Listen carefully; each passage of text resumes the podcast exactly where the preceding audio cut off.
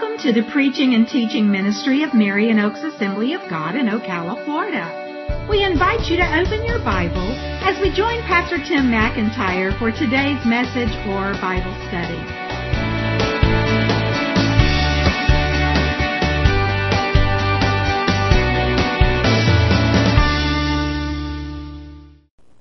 Today is Pentecost Sunday. What does that mean? Pentecost in the Bible, going way back, was a Jewish festival. And it was one of the times that all of God's people would gather together to celebrate God's goodness. But as we talk about the day of Pentecost in the church, it has a little bit different connotation because God had a bigger plan for that Jewish festival as he did for most all of them. It's a really interesting study if you ever want to do it. I think there's seven, it's been a while since I've looked at it, seven specific Jewish celebrations and festivals that God instituted in the Old Testament. But when you look at the coming of Jesus, there is a special fulfillment that Jesus had for each and every one of those festivals. The one we're most familiar with is Passover. When the lamb was sacrificed, it commemorated when the children of Israel were delivered from Egypt. But the ultimate fulfillment was when Jesus Christ, the Lamb of God, was sacrificed upon the cross to pay the price for our sins so that we could be delivered from slavery to sin. Well, the day of Pentecost was again another one of those Jewish festivals. It took place about 50 days after Passover. And so when Jesus fulfilled Passover on the cross, he died, he was buried, he rose again on the third day. It said that over the next 40 days or so, he would from time to time appear with his disciples and he would teach them and encourage them and challenge them. And in that time, he says, listen, you have a job to do. You need to take this message of the good news to the world. He says, but before you do that, wait for the Holy Spirit to come. He said, I'm going to pour out the Holy Spirit. I'm going to send the promise of the Father, which was the Holy Spirit. Wait for that because when you receive the Holy Spirit, you will receive power to be witnesses. And he ascended into heaven. And so they went back to Jerusalem and they waited and they prayed and there's a number of things along the line that they did, but they didn't know when the Holy Spirit was going to come. They didn't realize that God was waiting for the day of Pentecost to fulfill another one of these great Jewish festivals. And on the day of Pentecost, God sent the Holy Spirit. Jesus poured out the Holy Spirit upon His church who were gathered together in the upper room. Nathaniel read the passage from Acts chapter 2 during worship. And the Holy Spirit came down upon God's people, filled them with His presence and with His power. And it says there were signs and wonders that preceded that. There were signs and wonders that were a part of that. One of them, they began to speak in languages they had never learned and people that had been gathered there for this Jewish festival from all over the Roman Empire, speaking different languages could hear people from J- Jerusalem speaking languages they didn't know, but they were speaking the praises of God in the languages of the people that had gathered from all over the world. And it became an opportunity to Peter, for Peter to get up and preach. And it says that that day there were over 3,000 people that accepted Jesus Christ as their Messiah and Savior and were baptized and made part of the church. But it was on that day that the Holy Spirit came upon the early believers. And so on today, the day of Pentecost, we commemorate that. We focus on that. And I think that rather than just do it this one day, I think I'm going to preach about the Holy Spirit again next week. And then the following week is Father's Day. And depending on how things go, I may preach on it another Sunday or two beyond that. We'll see how things go.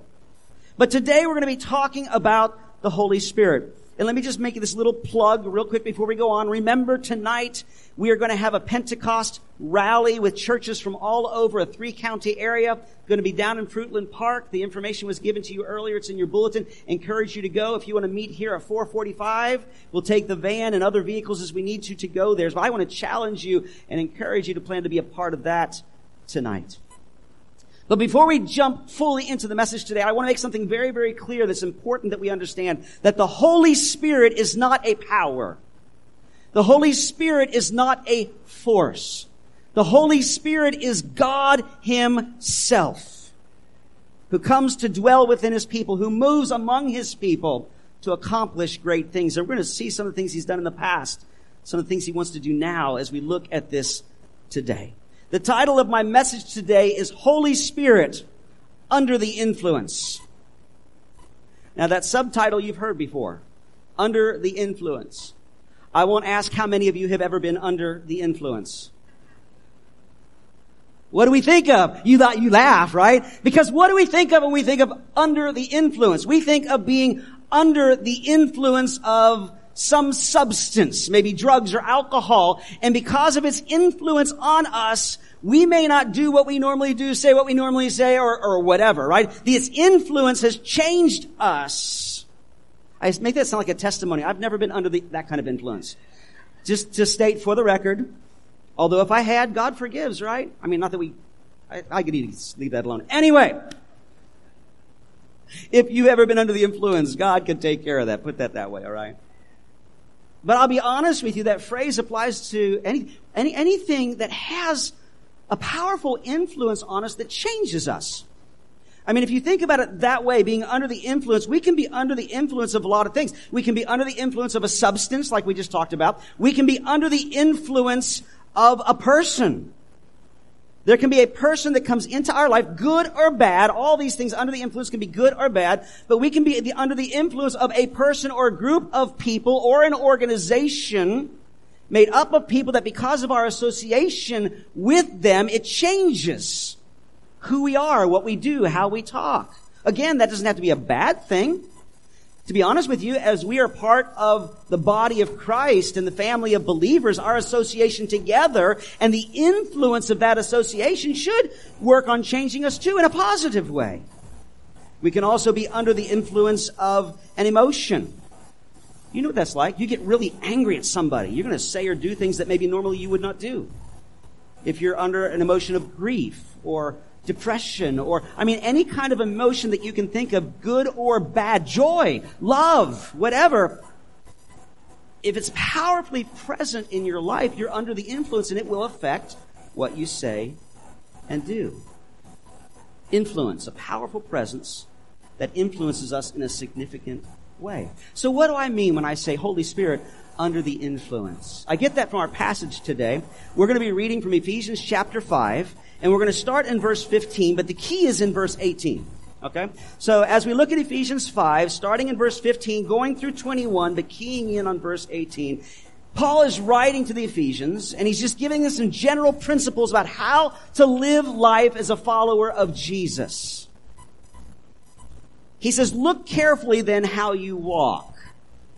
Basically he says, you know, be, be, be concerned, you know, be aware of how you're living. That's what he means by walk. He's not just saying watch the path you're taking so you don't trip over something, although the spiritual application to that is pretty good. Be careful. Look carefully then how you walk, not as unwise, but as wise. Making the best use of the time because the days are evil. Therefore do not be foolish, but understand what the will of the Lord is. And here's the key. And do not get drunk with wine, for that is debauchery but be filled with the Spirit. Addressing one another in psalms and hymns and spiritual songs, singing and making melody in your heart to the Lord, giving thanks always and for everything to God the Father in the name of our Lord Jesus Christ, submitting to one another out of reverence for Christ. So he's got a number of principles in there. We can make a whole sermon just out of that passage, but like I said, for today I want to focus in on verse 18. An important part of our living our lives as followers of Jesus Christ is to be filled with the Spirit. And the word that is used there for filled is an ongoing, a continuing. It's being continually filled and refilled every day, making sure that we are in uh, under the influence. That really is the idea here. That's where I got the title from. Under the influence. He says, "Listen, don't get drunk with wine." Don't be under the influence of alcohol.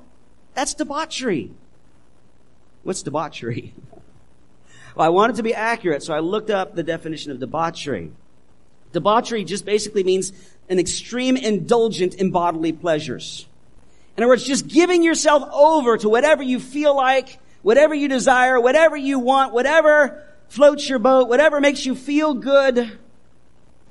The desires of our flesh he says if we give ourselves over to other substances, they can be very, very bad. They can lead us the wrong direction. He says, don't be under that kind of influence. Instead, be under the influence of the Holy Spirit. Be filled with the Holy Spirit. Be continuously filled. Be continuously under His influence, under His guidance, under His leading. That's the idea here. Now, some of you have been around church for a long while. And even some people that haven't been around church, they've heard about this Holy Spirit thing and experiences with the Holy Spirit and being under the influence of the Holy Spirit. What do we think of sometimes when we think of being under the influence of the Holy Spirit? Sometimes we think of experiences that we might have. Things like speaking in tongues, which is valid. We saw it in the passage Nathaniel read during worship in Acts chapter 2 when the Holy Spirit came upon the church, they spoke in other tongues and it wasn't just on that day. It was a repeated thing. When the Holy Spirit came upon people, they spoke in other tongues. So we think of that. Perhaps we think of other things that we've either experienced or seen or heard about. We don't hear about this near as much today, but I remember um, growing up and people would talk about them Pentecostal people, you know, jumping the pews and swinging from the chandeliers. That's why we don't have any chandeliers. Don't have any pews. No. But other things like, I don't like this phrase, but being slain in the spirit. I don't like it because it, to me, it's like somebody gets killed. God just zaps somebody, they're dead, you know? Not making fun, uh, but talking about, some people say going out under the power of the Spirit, God's presence and power coming upon somebody so much that they're just Basically, we could compare it to fainting, just being out, just in the presence of God. Maybe things like singing in the Spirit or dancing in the Spirit. Um, you know, being overcome or having a, a, tremendous experience that leads to a great emotional response of a joyful uh, expression of praise or maybe a weeping. There's a lot of different experiences that people might associate with being under the influence of the Spirit.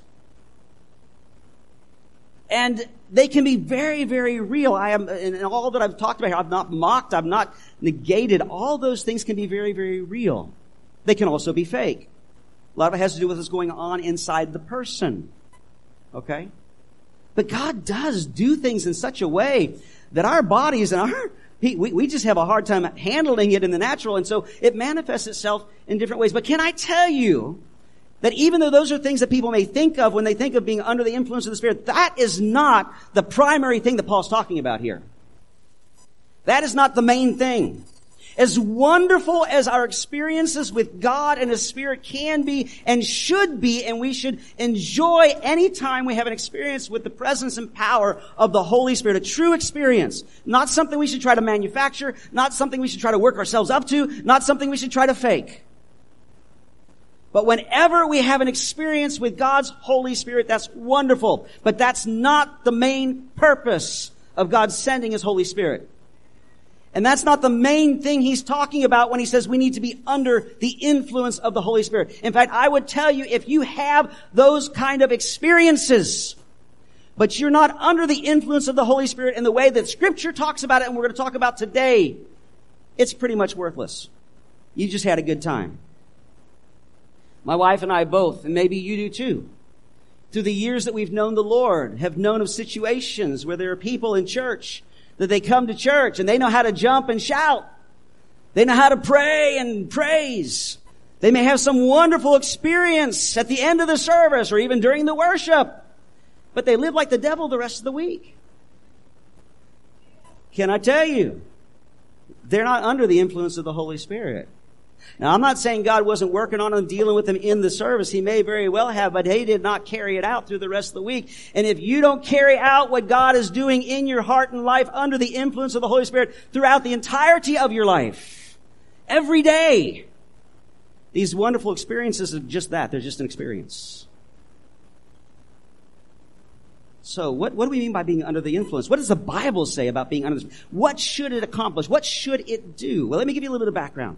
Before Jesus came, there's a whole lot of stuff about the Holy Spirit with Him being God Himself, you know, and His working in the world. He was involved in creation and, and giving life and all that kind of stuff. But we find that before Jesus, the Holy Spirit supernaturally enabled certain individual to do, certain individuals to do the works of God and to speak the words of God. I came up with that phrase a couple of years ago, and I think it kind of encapsulates what did the Holy Spirit do with people in the Old Testament.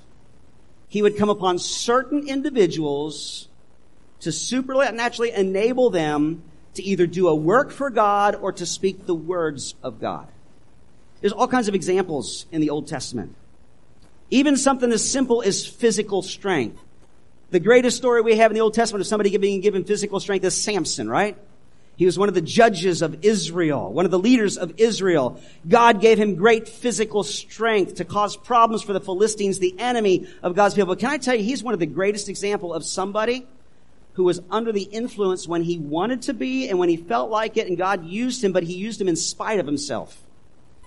Because Samson's life did not change. Samson lived a horrible, ungodly, immoral life.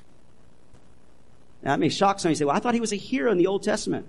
In the sense in which God used him, that was great. But he is not an example that we should follow. God used him in spite of himself.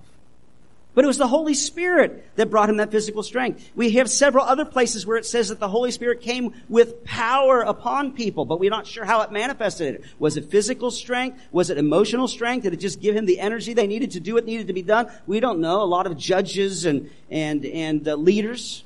We find that the Holy Spirit came upon people to give them creative ability.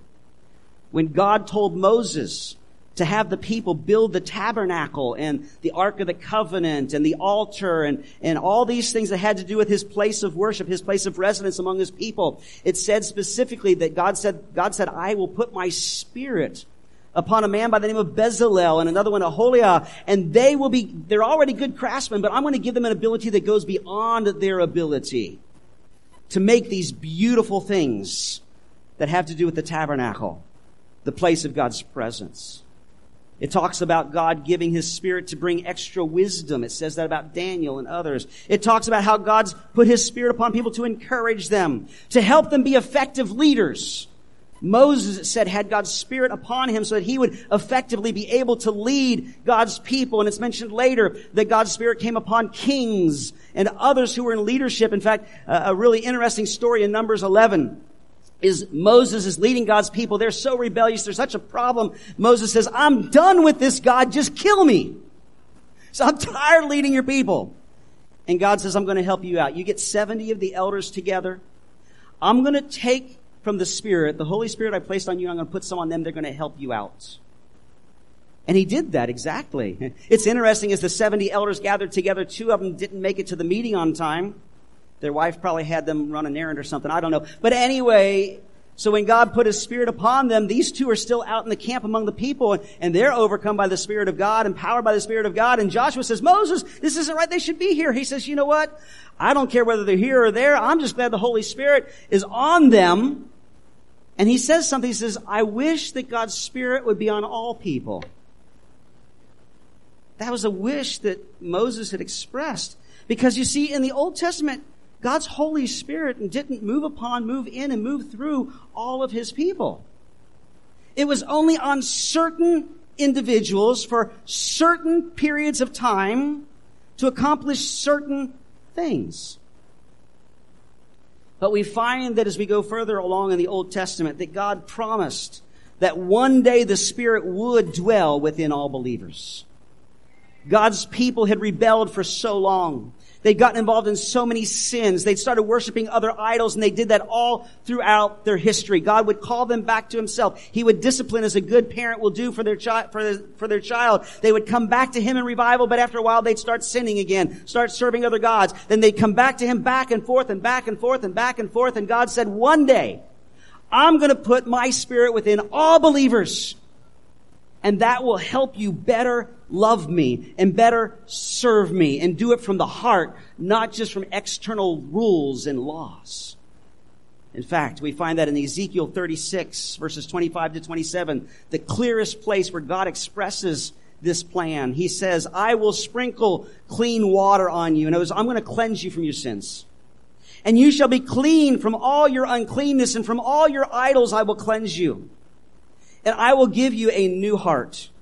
And a new spirit I will put within you. And I will remove your heart of stone from your flesh and give you a heart of flesh. And I will put my spirit within you and cause you to walk in my statutes and be careful to obey my rules. God also spoke through another prophet, and I forgot to mention that earlier. That's another way that God's Spirit moved in the Old Testament was to come upon the prophets. To prophesy means to speak for God, so His Spirit would come upon them so they could speak His words. But another prophet said something similar. Prophet Joel in Joel chapter 2 verses 28 to 29. God spoke through Joel and said, And it shall come to pass afterward that I will pour out my spirit on all flesh. Your sons and your daughters shall prophesy, your old men shall dream dreams, and your young men shall see visions. Even on male and female servants in those days, I will pour out my spirit. He basically says the Holy Spirit will be available for all of his people. Well, when the Holy Spirit came on the day of Pentecost in Acts chapter 2, and people said, all these people are just drunk. Peter stood says, no, they're not drunk. This is the fulfillment of what Joel said. God has sent His Spirit. God's Spirit now has dwelling within all of His people. All of His people. We see that when Jesus came on the scene, you have John the Baptist preparing the way for Jesus. And he says, there's one, I'm, I'm just preparing the way for the one who's to come, and he's the one who's going to baptize in the Holy Spirit and fire. And when Jesus came by, went by, he said, he's the guy, he's the guy. When Jesus was involved in his ministry with his disciples, he told them a number of times, but especially toward the end, right before he was betrayed, he says, I'm going to send the Holy Spirit. And he talked a lot about what the Holy Spirit would do in their lives and all that kind of stuff. But he made it very, very clear. Listen, you need to wait for the Holy Spirit to come into your lives and to begin to do the work that God's called you to do. And as I said, that happened in Acts chapter 2. And not just Acts chapter 2 but Acts chapter 8 and Acts chapter 10. And I think it was Acts chapter 16. Acts chapter 9 on the apostle Paul. The Holy Spirit came upon God's people. So what does this mean for us today? We talk about the Holy Spirit being under the influence. What does that mean for us today? We go back to that verse 18 of Ephesians 5. Do not get drunk with wine, for that is debauchery, but be filled with the Spirit. And I think God would call us today to say, what are we under the influence of? Are we truly under the influence of the Holy Spirit? And not just as a general category, but day by day by day. Because as I said, that's the idea here is to be continuously filled, is to be filled in an ongoing way, to be continuously every day depending upon God's presence and His power in our lives that happens as we're surrendered to Him. Phrases that are used in Scripture are to be baptized in the Holy Spirit, to be filled with the Holy Spirit. Uh, uh some outwork is that to be led by the Spirit, to be empowered by the Spirit. And when that happens, it will change us. If it doesn't, we've just had an experience. Thank God for experiences, but may our experiences with God and His presence and His Holy Spirit change us. So, how does it change us? What does it, what, what should it mean that we are under the influence of the Holy Spirit? We see that the Holy Spirit works in us and through us. How does He work in us? The first thing here. The influence of the Spirit makes us more Christ-like. The influence of the Spirit makes us more Christ-like. Now let me pause just a moment and say that this is applied to people who have a relationship with God through Jesus Christ. Those who are believers, those who are Christians, those who are, who are disciples, those who are followers of Jesus. And if you're here today or you're online, you know, God wants to work in your heart and life by the Holy Spirit, and He may be doing so to a degree to try to draw you to Himself. But the first and foremost thing you need to do is to respond to that drawing, which may include a conviction of sin, to say, I need a Savior. The Bible says we're all sinners separated from God, and the wages of sin is death. But the gift of God is eternal life through Jesus Christ our Lord. He died on the cross to pay the price for our sins. And as we put our trust in Him, repenting of our sins, asking for His forgiveness, and choosing to follow Him, that we're saved from our sins. And He becomes our Savior. So that's the first step. But once we have done that, the Bible makes it very clear that the Holy Spirit dwells within us. every person who has ever accepted Jesus Christ as their Savior, that's one spiritual way to put it, surrendered their life to Christ, repented of their sins, accepted the gift of salvation based on Jesus dying on the cross, has the Holy Spirit dwelling within them. Now, the Bible goes on to say that there's a fullness, there's a overwhelming presence of God's, a baptism of His Spirit. We'll talk more about that a little bit later. But as His Holy Spirit is within us, He begins a change. Now, He doesn't force us against our will. We have to cooperate with the Holy Spirit. But the Holy Spirit, if we're under the influence, we will change. We will become more Christ-like. It's not going to happen overnight. In fact, none of us will get totally there until we receive our glorified bodies and we're in heaven. But it's a process we should be involved in. Paul talks about this in Galatians chapter 5, verses 16 to 25. He says this, But I say, walk by the Spirit. Okay, we mentioned earlier that other uh, thing where he, uh, Paul wrote in Ephesians about be careful how you walk, how you live your life, the lifestyle you have. He says, as you're living your life, live it in the Spirit. Live it under the influence of the Holy Spirit. As I say, walk by the Spirit, and you will not gratify the desires of the flesh. So if you're under the influence of the Holy Spirit, that'll help you to resist being under the other evil, fleshly, wrong influences around us and unfortunately inside of us, our sinful nature. For the desires of the flesh are against the Spirit and the desires of the Spirit are against the flesh, for these are opposed to each other to keep you from doing the things you want to do. We have a sinful nature that we are born with. Leads us into sin. We're separated from, we become a Christian. The Holy Spirit comes to dwell within us, but we still have that sinful nature and there's this battle. You've experienced it, that battle in you. You know, cartoons pr- portrayed as a, an angel on one shoulder and a devil on the other. They're trying to convince you to go one of two ways, right?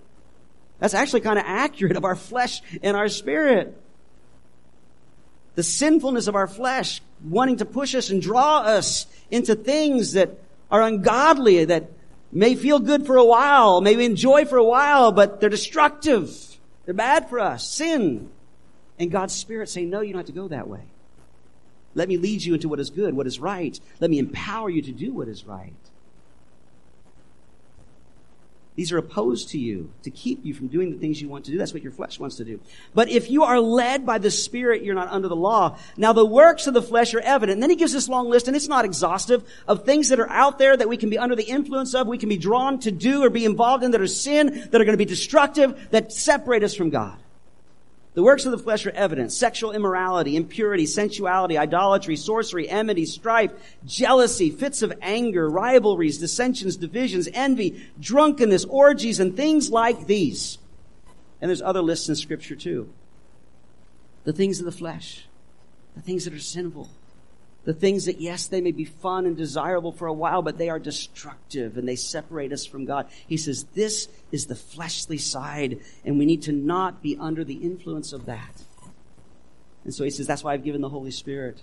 Be under the influence of the Spirit. Going on, the second half, by the way, this it shows both actions and attitudes can be involved in that. So when he finishes up the list, and things like this. He says, I warn you as I warned you before that those who do such things will not inherit the kingdom of God. And as people whose lives are characterized by that, it's obvious they don't really know God. They don't have a savior. They're still headed for destruction. They're not going to be in the kingdom of God, not unless they change, not unless they accept Jesus as their savior. He goes on. He says, but the fruit of the Spirit. If the Spirit is in you and you're under the influence of the Spirit, this is the kind of stuff that will happen in your life. This is the kind of stuff that will start growing like fruit in your life. He says the fruit of the Spirit is love, joy, peace, patience, kindness, goodness, faithfulness, gentleness, and self-control. Against such things there is no law.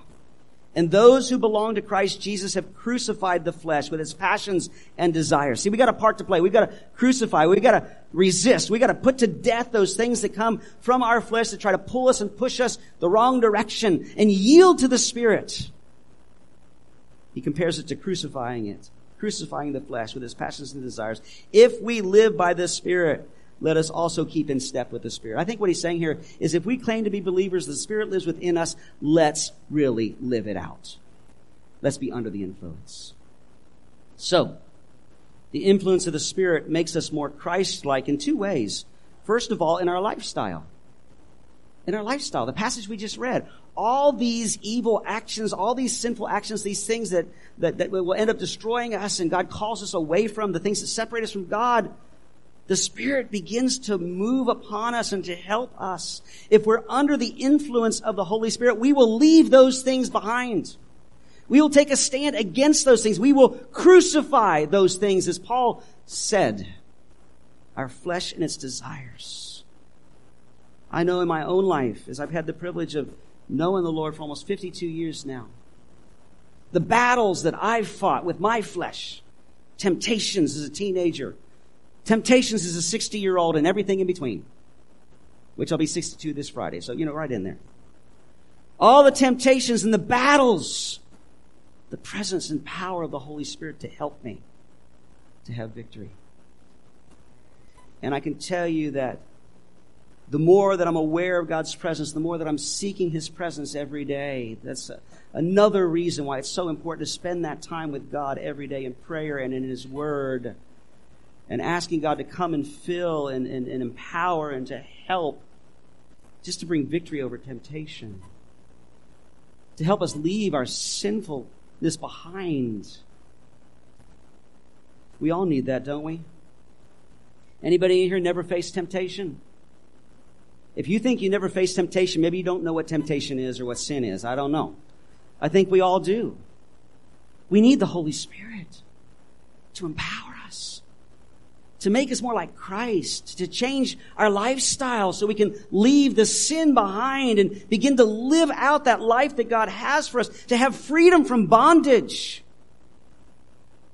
to live in victory over sin. Makes us more Christ-like in our lifestyle, but also in our character. Not just what we do, but who we are. Where it talks about the fruit of the Spirit, it doesn't talk a lot about the negatives. It does a little bit, you know, people that are full of rage and malice and all that kind of stuff and other lists that Paul makes in various places he writes. Instead, Paul focuses really on the positive. He says, you know, as, as the Holy Spirit works in your life, you're under his influence, you're cooperating with him, you will have more peace. You will be more loving. You will be more patient, kind, all these other kind of things. And again, I can tell you that as I look back over my life, I think that it's because of the presence and power of the Holy Spirit in my life that I've been able to become the man I am. And I am not perfect. And I still have to ask Him for help. Lord, help me to be patient in this situation. Lord, help me to be loving because somebody is pushing my buttons. You know, help me to be kind because this situation I don't like. And can I tell you, God does. Many of you can give the same testimony. Times when you want to lash out, times when you want to retaliate, times when you want to speak words, and maybe sometimes we do and we repent and God will help us with that. But time, the times say, God, please help me in His Spirit gives us what we need. We begin to change. Don't we need that? Don't we need that to help us just to be a better person? Don't we need that just to help us in our relationships with other people? We need the Holy Spirit. We need His presence and power. We need to be under His influence to make us more Christ-like. But the second thing is the influence of the Holy Spirit makes us more effective. Makes us more effective. What do I mean by makes us more effective? In a lot of different areas, but two I want to focus on real quick. The first one is this in our witness. We know that Jesus has made a difference in our lives. And we're supposed to tell other people about that and, and help them understand that. And I mean, we can't save them and they got to make their own choices, but just like Jesus told his disciples then, he tells us now that we need to go and make disciples. We need to share the gospel with the people around us. And I don't know about you, but sometimes that can be scary. You don't know how they're going to respond. We don't want to be rejected. We are afraid. We don't feel like we know the right answers, all that kind of stuff. But the Bible makes it very clear, and Jesus said himself that the presence of the Holy Spirit, and when we're under His influence, His Holy Spirit will help us with that.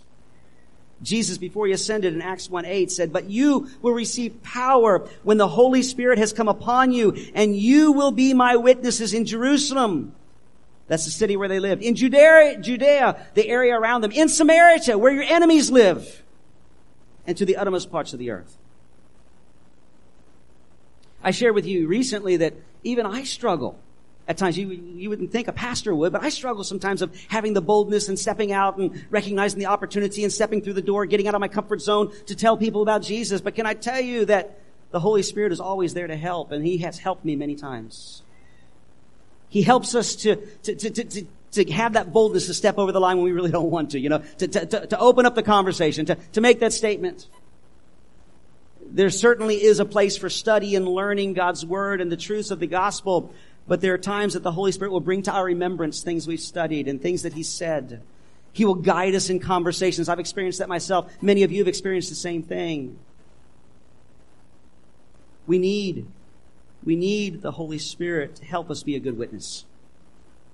We need to be under the influence to make a difference in our world, but it's been promised to us. We can experience it. And the second part of being more effective is in our service. God calls us to be involved in His kingdom, sharing the gospel, yes, but doing other things. I've got a number of scriptures here. I'm not going to read them to you. I encourage you to read them later. All of 1 Corinthians chapter 12, Romans chapter 12 verses 1 to 13, Ephesians 4, 11 to 16, and 1 Peter 4, 7 to 11 all talk about how God with His Holy Spirit gives gifts to His people. Now I'm not talking about Christmas. You read those passages talking about God gives abilities to His people to be used in His service to make a difference in their lives, to make a difference in other people's lives. I said the Holy Spirit does things in us and He does things through us. The in us is making us more Christ-like in our character and our lifestyle, and the through us is making us more effective in our witness and in our service. And if you go through and look at all the different list of the quote spiritual gifts, there's about 24, 25, 26 that are listed. It's not exhausted, exhaustive. Some are supernatural, some are very, very normal, like the gift of giving, the gift of service, the gift of encouragement. Supernatural, like the gift of healing, the gift of faith, the gift of uh, uh, speaking in tongues and interpreting tongues. You know, there's lots of different kinds of gifts, and the Bible makes it clear that those who us who are believers, the Holy Spirit dwells within us. God has given us a gift or gifts to be used in His kingdom. And it's His Holy Spirit's power, and as we're under the influence of the Holy Spirit, that those gifts are most effective. We may feel like we don't have much to offer. We don't have much to give. God can't use me very much, but God can use you way more than you think. And even way more than you're able in yourself because of the Holy Spirit. I told you I weren't going to read these passages, but I'm going to read a couple verses out of 1 Corinthians 4. Verses 4 to 7, Paul says, Now there are varieties of gifts, but the same Spirit. And there are varieties of service, but the same Lord. And there are varieties of activities, but it is the same God who empowers them all in everyone. To each is given the manifestation or the gift of the Spirit for the common good. You know, I, have known the Lord long enough and been in ministry long enough. I, I, I happen to know that the primary gift that I know that I have is teaching. I love the process. I love the study, the preparation. I love to teach. I love to preach. And I know God's involved in that because I don't have that all in myself. I can't tell you how many times because it happens all the time that when I sit down to study, whether it's to teach or to preach, that I sense God's Spirit guiding and leading me and helping me in that process. Constructing the Bible study or the sermon and then standing before you here on a Sunday morning or on a Wednesday night. The sense of His presence leading me through the process and empower, empowering me. And a, a, phrase you hear sometimes, anointing me. You know, the Holy Spirit is talking about being an anointing. I've experienced that for myself. And you have too, I'm sure. Times that you were doing something for the kingdom of God in an area you felt gifted or an area you feel an ability. And sometimes it's like, you know, you, feel like I'm doing this on my own strength. God, I need your help. I need your strength. And you just sense the Holy Spirit come in and helping you. Not moving you like a robot and forcing you to say certain things, but as you are under the influence, cooperating with His Spirit, His anointing rests on you.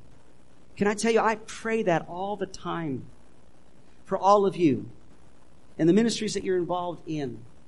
Specifically, I mean, for everything, but I think especially for Sunday mornings and Wednesday nights. And I, and I pray, God, would you come and move on Sunday morning in our service and in our kids zone and in all the things we do? Would you come and move on Wednesday night in our adult Bible study and our K-PAL, Kids Praise on Wednesday and our Lighthouse Youth? And God, may your anointing rest on everybody who's involved in ministry. May they use the gifts you've given them, but may it go even beyond the gifts you've given and the abilities they have for an anointing of your Holy Spirit. I pray that for the worship team. I, I, you know, that it's not just because we're good at what we do. but because God's Spirit is at work within our life. We're under the influence of the Holy Spirit, and it's His presence and power that's working with what we have within us, what He's given us, to have the greatest impact. And I pray for God's anointing on the people that listen, to the people that are receiving. I pray that over all of you and all of you online all week long. Lord, anoint me to bring your message, but anoint the people who will get that message, that they'll get that message. Can I tell you, God wants to use you in the church, out of the church. You've got gifts. You may know what they are. You may not know what they are, but God wants to use you and He will use you beyond what you can do in yourself as you lean upon Him, as you trust in Him, as you are under the influence of the Spirit. I'm going to ask the worship team to come back, please. As we begin to wrap this up, I just tell you there's a lot of other things that the Holy Spirit does. This is just a little glimpse. Guides us, teaches us, leads us, convicts us, comforts us, encourages us. But as we wrap this up, I want to get you to think about what does it really mean to be a truly Pentecostal church? We're an Assembly of God church. We don't make a big deal of that, but that we are. The Assemblies of God is a Pentecostal denomination. What does that mean? It just basically means that we believe that what happened on the day of Pentecost still happens today that the Holy Spirit still comes in power to fill His people. And it can result in the supernatural, but it definitely results in God's working in and through us. But sometimes people will go to a church and it's a real exciting service. There's wonderful experiences. And we've had an exciting service today, wonderful time of worship, everything like that. We've had that today. So that's really a Pentecostal church. If because at some point in the service during worship at the end, things are happening that are unusual. Wow, that's a really Pente- Can I say that's not what makes a Pentecostal church a Pentecostal church? It's part of the package, maybe. If that's God moving, yes, it's part of the package. But a truly Pentecostal church is a church full of changed people who are changing the world. Because that's why God sent the Holy Spirit. If all we do is seek experiences and we don't allow ourselves or seek to be under His influence all week long, that's all it is, is an experience. Real, fake, whatever it might be. It's just an experience. We need to be under the influence so we can be changed and empowered to be more Christ-like and effective at doing the work that God has called us to do. One more scripture I want to leave you with. Luke chapter 11, verses 9 to 13, Jesus is teaching on prayer. He does the same teaching in Matthew, or Matthew reports it, but this is a different time because Matthew ends it different than Luke does. But listen to how Luke presents this teaching of Jesus. He says, Jesus said, and I tell you, ask and it will be given to you, seek and you will find, knock and it will be open to you. For everyone who asks receives, and the one who seeks finds, and to the one who knocks it will be opened. What father among you, if his son asks for a fish, will instead of a fish give him a serpent? Or if he asks for an egg, will give him a scorpion? If you then who are evil know how to give good gifts to your children, how much more will the heavenly father give the Holy Spirit to those who ask him? You might say, but why would God's children have to ask for the Holy Spirit? Because the Bible makes it clear that the Holy Spirit dwells within God's children. Because there's more to it than just the fact that His Holy Spirit dwells within you when you become a believer. There's the fact that God wants to fill you to overflowing. And it's an ongoing process, and we need it every day. I'm going to take some more time next week to talk about this whole thing of the baptism in the Holy Spirit and where the speaking in tongues fits into that. But I don't have the time to get into that today, so I encourage you to come back next week, hear about that. But I just want to tell you as we wrap this up today that if you're God's child, His Spirit dwells within you. But He wants to fill you with His Holy Spirit. He wants to fill you afresh and anew. It may manifest itself in some kind of supernatural way. It may just be that He's going to be with you and He's going to guide you. He's going to lead you. He's going to empower you. But this is what we should seek for every week. And so here's what I want us to do. Let's all stand together. Our worship team is going to be leading us in a song. And you might would think it'd be all focused on the Holy Spirit, but it's not. It's focused on Jesus. The Bible says that the Holy Spirit has come to lift up Jesus and to point us to Jesus. And I don't want us to be in a hurry. You get in a hurry, you leave when you feel like you need to leave. But I don't want to rush anything that God wants to do. So I want us to go into singing this song. And I want us to worship God together. And I'm going to come back in just a couple of minutes at a break in the song and give you further instruction. But let's just worship Him right now and glorify Jesus with this song.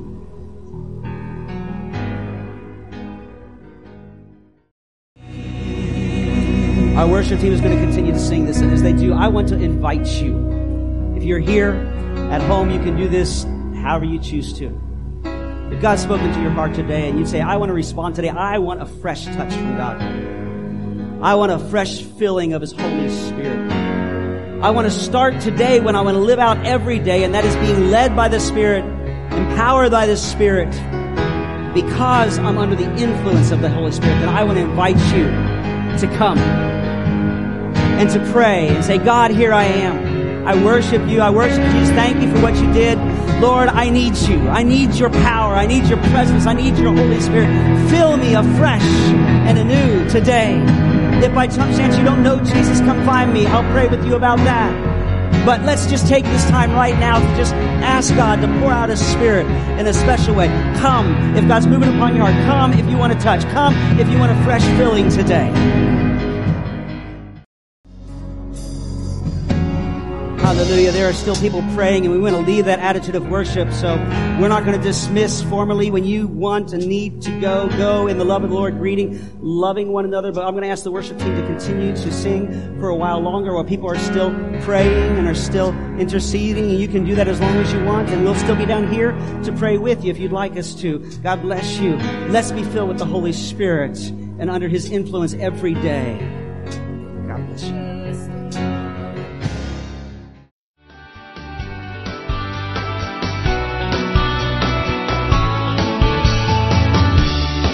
We hope you've enjoyed listening to today's message or Bible study. For more information, please contact us at area code 352-347-3001 or visit us online. If you are interested in supporting this ministry, go to our website and click on the online giving tab. Our website address is www.marionoaksag.org.